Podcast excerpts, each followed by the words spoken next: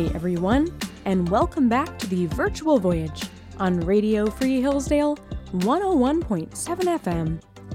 I'm your host, Abigail Snyder, and this is the Armchair Travel Show where you don't have to leave your comfort zone. If your comfort zone is your car, you stay there. If your comfort zone is your dorm room, you stay there. And if your comfort zone is your living room, you stay there. Last time on the virtual voyage, we were on the bus from the ancient city of Jericho to the region of Samaria here in Israel.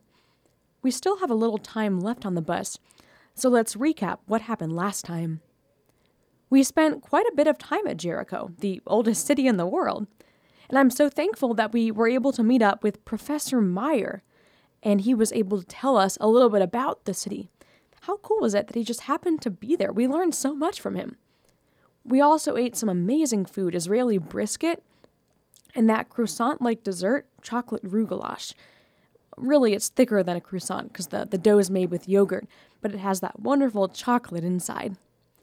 One of my favorite spots we also got to see is Elisha's Spring, which is right across from Jericho. We got to learn a little bit about the prophet Elisha and how Jericho played into his ministry. He was at Jericho a lot, especially right after Elijah died. You know, Elisha is an interesting character because I think a lot of people tend to forget about him. He's the protege of Elijah. Uh, Elijah came first and then was taken up to heaven. He technically didn't die. But Elisha actually had more power than Elijah. That might seem borderline heretical to say, especially if you're an Elijah fan, but the Bible itself actually says this. Listen to 2 Kings 2. When they had crossed, Elijah said to Elisha, Tell me, what can I do for you before I am taken from you? Let me inherit a double portion of your spirit, Elisha replied. You have asked a difficult thing, Elijah said. Yet, if you see me when I am taken from you, it will be yours. Otherwise, it will not. What happens next? Well, Elisha does see Elijah taken from him, meaning that he does get the double portion of Elijah's spirit, of Elijah's power. There's also the interpretation, maybe, that Elisha is just asking Elijah that he be his rightful heir. It was customary for the rightful heir to get double the inheritance from, from his father uh, over the other sons. But I like the first few better just because Elisha had no competitors that we know of in terms of getting Elijah's inheritance. And then Elijah also responds that it's a difficult thing that Elisha has just asked. So, why would it be so difficult? Why would he have to put forward a seemingly odd stipulation? If you see me, then you'll get the inheritance. Why does he do all of that if it's just a question of inheritance? Making Elisha his spiritual heir wouldn't be hard. Elisha would just have had to agree. But I think that there really was a spiritual transfer of power at play because Elijah knows that it's out of his hands. He would like to give Elisha that power, but he's not the father handing over the inheritance that he controls. It's really up to God as to whether or not that request is granted. But the request was granted, so that makes Elisha a pretty special guy. If you've never seen that before, don't feel bad. I literally only just realized this as I was studying for our tour in my hostel room. So we learned about Elisha last time. And we learned that when he comes back to Jericho after seeing Elijah be taken up into heaven, he cleansed the water from the spring that is now known as Elisha's spring. The people were complaining it was making them sick and making the land unproductive, but Elisha has it all under control because of God. So he throws salt into the spring and declares that it will never again make anyone sick. The water is healed. And to this day, it still is because of this miracle. You all can attest to that. You just drank water from Elisha's spring, and everyone here still looks healthy. See, you all are getting your chance to attest to the miracles in the Bible. Well, we have just under 20 minutes before we arrive at Samaria, where we'll be for the next few tours here on the virtual voyage on Radio Free Hillsdale 101.7 FM there's a lot to see here. And there's a lot here that most people don't ever get to see. Well, let's put it this way I know a man who has come to Israel over 20 times. he never once stopped at many of these locations in Samaria that we're going to see on this tour. And finally, my family found out about this and told him that the next time he was in Israel, he needed to stop in Samaria. And he actually ended up on his next trip to Israel using our amazing tour guide and seeing the region of Samaria. That alone should tell you something about this place. It's hidden, but it's a hidden gem. So, Samaria is a region of Israel that includes a few important places, such as Shechem, that's where we're going to today, and also Mount Gerizim, which is the home of the Samaritan religion. It's actually such a fascinating place that we're going to dedicate a specific tour to visiting Mount Gerizim. Now, the region of Judea, that includes Jerusalem, is just below us, so get that mental picture in your mind. It's funny because we're here on location in Israel, Yet we're just driving along, and we can easily lose our orientation as we're here in the land. Sometimes we just have to look at a map and see what's around us or gain our bearings. But now you know Jerusalem in the south, Samaria in the north, almost a straight line between those two, just going on the vertical axis. So, like I said, Shechem is where we're headed to today, and that's because a significant story in the Bible took place there. It's a classic Sunday school story but there's a lot more to it in terms of cultural context that is usually left out. You probably know what story I'm talking about because we talked a good deal about it last time. It's the story of the Samaritan woman at the well and her interaction with Jesus.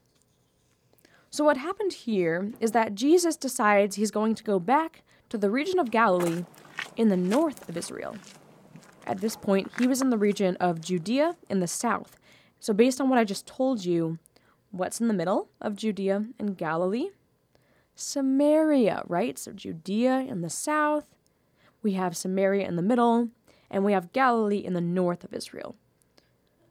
So it seems logical that to get to the region of Galilee, Jesus would travel through Samaria, just like the Bible says he did. I mean, wouldn't you take the straight shot? I, I think of when I drive back to Michigan at the start of every college semester. I live in South Carolina, so I end up going through North Carolina, Tennessee, uh, Kentucky, Ohio, and finally I reach Michigan. It's a long 14 hours, um, but it would be a lot longer if I decided to head west first. Maybe I'd go through Georgia and Alabama, and at some point I'd go really south and check out New Orleans and maybe I'd head a little north but hit Oklahoma, and, why not Kansas on my way too? But finally, I get back on track and head through uh, Missouri, Illinois, I think Indiana, and then I'd finally hit Michigan. Okay, seriously, let's say that I did that. What would you think of me? Uh, you probably think I were crazy. Unless I told you I was doing a sightseeing trip or, or seeing family. But what if I told you I was just trying to avoid people I didn't like over in Tennessee and Kentucky? Well, well, you'd say, Abigail, how dumb are you? Why would you do that? All just to avoid some people. Now, that's an extreme example, and it doesn't quite fit perfectly to the story of the Samaritan woman at the well and Jesus' interaction with her. But essentially, that is what the Jews and Samaritans did. Samaria was in the middle of Israel, and you needed to pass through it to get to places. But the Jews and Samaritans were on such bad terms that they wouldn't take that route. Now, my example doesn't fit perfectly because those people would have traveled on foot. And I will say, it's harder to get away from a bandit on the side of the road or an angry Samaritan if you were a Jew when you're walking with all your stuff and are tired from the journey and you don't have a nice car that you can just press down the accelerator on and, and all of a sudden be going 70 miles an hour down the road. But still, it seems crazy to us. Why would anyone just take a longer route to avoid a group of people? But remember, there were two alternate routes that we learned about that were commonly taken to do just this, to avoid the Samaritans. The first one went through Jewish communities, and it was longer by only a few days. It just skirted around Samaria. And remember that they would have had to have crossed the Jordan River twice. As we talked about, the Jordan River parallels the straight shot from Jerusalem to Shechem. And so you could have gone just alongside the Jordan River, even though that would have forced you to go all the way to the east side of Israel, and that makes it a, a, a little longer, and then you would have just gone straight um, paralleling that Jerusalem Shechem path. Now, the second one would have gone west parallel the Mediterranean Sea, which the coast of Israel sits on. So, this route is the one of the coastal plain on the west. And I'd imagine it was quite pretty, as the Mediterranean Sea and the coast of Israel, uh, the, the quite beautiful locations. And there are actually some cities on the coast that we'll get to see soon enough, and, and I think you'll see what I'm talking about. But it was the longer of the two alternate routes, having to go all the way to the coast of the Mediterranean. So, like I keep emphasizing, this all seems so odd. Why wouldn't someone trying to get up to Galilee in the north from Judea in the south just go through Samaria in the middle? Well, like we learned, the Jews and Samaritans had some fundamental differences in terms of their religious practices, and because of that, they despised each other. A Jew who would take the route through Samaria was putting himself at risk for getting robbed, injured, or maybe even killed. And that's why the longer routes were preferred. So that's the context for why Jesus, a Jew going through Samaria, is so strange. I think the picture Jesus paints here for us is quite beautiful. Jesus did come as the Jewish Messiah. He fulfilled all the prophecies to be that Jewish Messiah, yet his own, the Jews, did not receive him. But thankfully, Jesus also came to save the world. He came not only to save the Jews who would reject him, but he also came to save the Samaritans and all the rest of the people like you and me. To a Jew reading this story, Jesus' choice to go through Samaria seems, hmm, I guess you could put it unwise, maybe even suicidal. But it fits with Jesus' perfect character. He is God and he loves all people. Yet humans sinned, and in that there was a chasm placed between themselves and God. But Jesus came to bridge that chasm for all who would choose to accept him. It's a promise which still stands today. Jesus loved the Samaritans just as much as the Jews. He does not pick and choose who he will save. He offers his free gift of salvation to all Samaritan, Jew, or Gentile. Thinking about the story in this way helps me to see that this physical act of Jesus taking a path through Samaria really emphasizes what Jesus came to do to save all men. But Jesus doesn't stop there. Not only does he pass through Samaria, but he also stops and talks to a Samaritan woman. This would have been unheard of. In this culture, women and men were not seen as equal with respect to rights. Now, thankfully, today in the United States, this has changed, and we can be thankful for our country recognizing that all people, male and female, black and white, have been given the same natural rights by God and are therefore equal. But in the ancient world, this was not the case. A respected Jewish man like Jesus would simply not have talked to a Samaritan woman. But Jesus does. He breaks cultural boundaries because he came to save all people. So, cultural boundaries, as, as I learned from this, they really hold no place in the kingdom of God. Well, we'll save the rest of the story for when we're actually on location at Jacob's Well. For now, with just about five minutes remaining in our bus ride, enjoy looking out the window. Our bus driver, Michael, is doing a great job winding us down the streets of Shechem. Well, actually, today Shechem is an Arab city known as Nablus. There's some rather cool archaeology here at the Tell, right? So there's the old city of Shechem, which has now been excavated, and it's been broken up into those layers of the cake that we know about at Tell's. But there's also the city of Shechem, the city of Nablus, which has been built around that Tell. Obviously, there are more people living here in Nablus, in, in Shechem, than there were in ancient times. But it's it's so fun getting to drive through such an old city. You can imagine Jesus walking through here and Samaritans bustling about. And of course, these roads to our, to our left and right and the houses, uh, they wouldn't have been here. This would have just been wide open land. And the real city would have been the very small tell, where everyone would have just been packed into. We'll actually go and visit that on a future tour. Well, we're almost at Jacob's Well here on the virtual voyage on Radio Free Hillsdale 101.7 FM. But I think we should keep up with our Hebrew. How about we learn our next essential phrase as we finish up our drive to the well? As we talked about last time when we learned our first Hebrew phrase, it's going to be a little harder for us to actually learn the Hebrew alphabet and all the sounds of the letters and how they come together and the rules of pairing and, and vowels and all of that. Essentially, I'm saying that learning to read Hebrew takes a bit of effort. But some of you have already done a good job at taking my advice and comparing the Hebrew and English portions of the signs on the road to try and recognize some of the Hebrew and pair it with an English word. A few of you have even asked uh, me if you're right, and I'm happy to report that if I were your Hebrew professor, and that were your assignment, comparing the, the Hebrew and the English and making a, a connection, you'd have a grade of an A plus right now. One other thing you should get used to is reading Hebrew from right to left, right to left. In English, we read and write from left to right. And since that's what you're used to, you want to approach any language you see that's written, including Hebrew, in the same way. But train yourself to not do that. I forced myself to look right and then go left whenever I saw Hebrew, which was quite frequently, obviously, when you're here in Israel. Now, I couldn't understand it, but it got me in a good habit.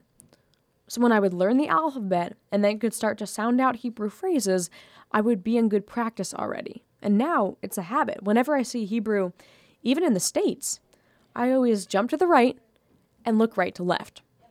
I mean, I don't see Hebrew that often, but my favorite college professor, she loves Hebrew. She has Hebrew in her office on the walls and a screensaver on her desktop that has Hebrew.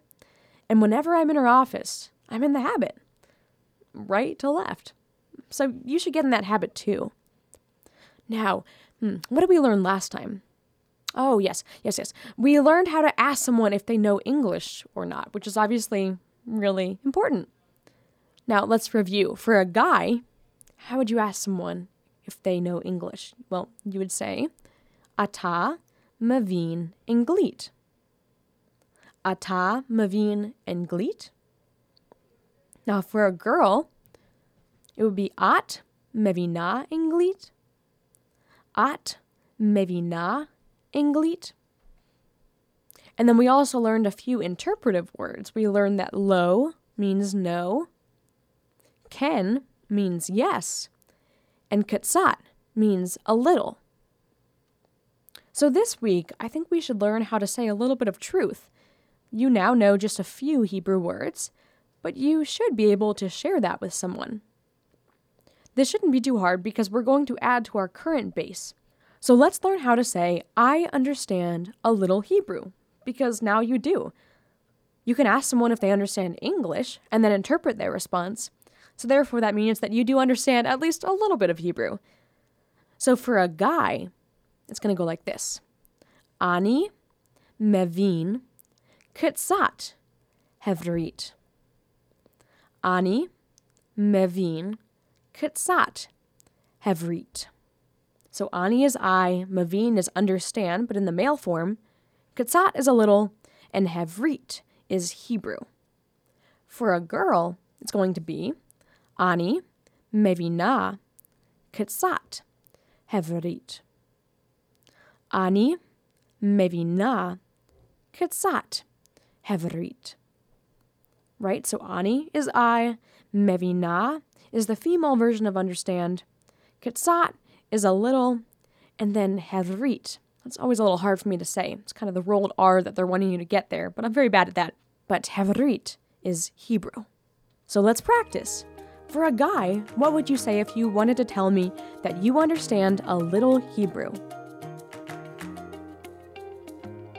Ani Mavin Katsat Hevrit. Yes, or I should say Ken, meaning yes. What about for a girl? Ani Mevina Katsat Hevrit. Ken, you all are professionals.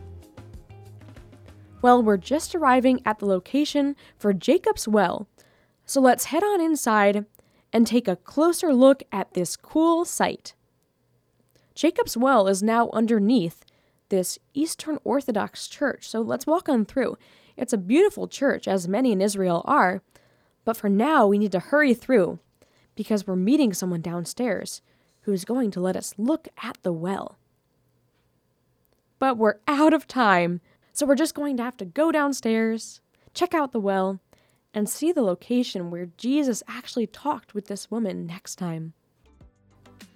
Thanks for listening to this week's episode of The Virtual Voyage, the armchair travel show with me, Abigail, on Radio Free Hillsdale 101.7 FM. I hope you'll tune back in next time as we continue our adventure in Shechem.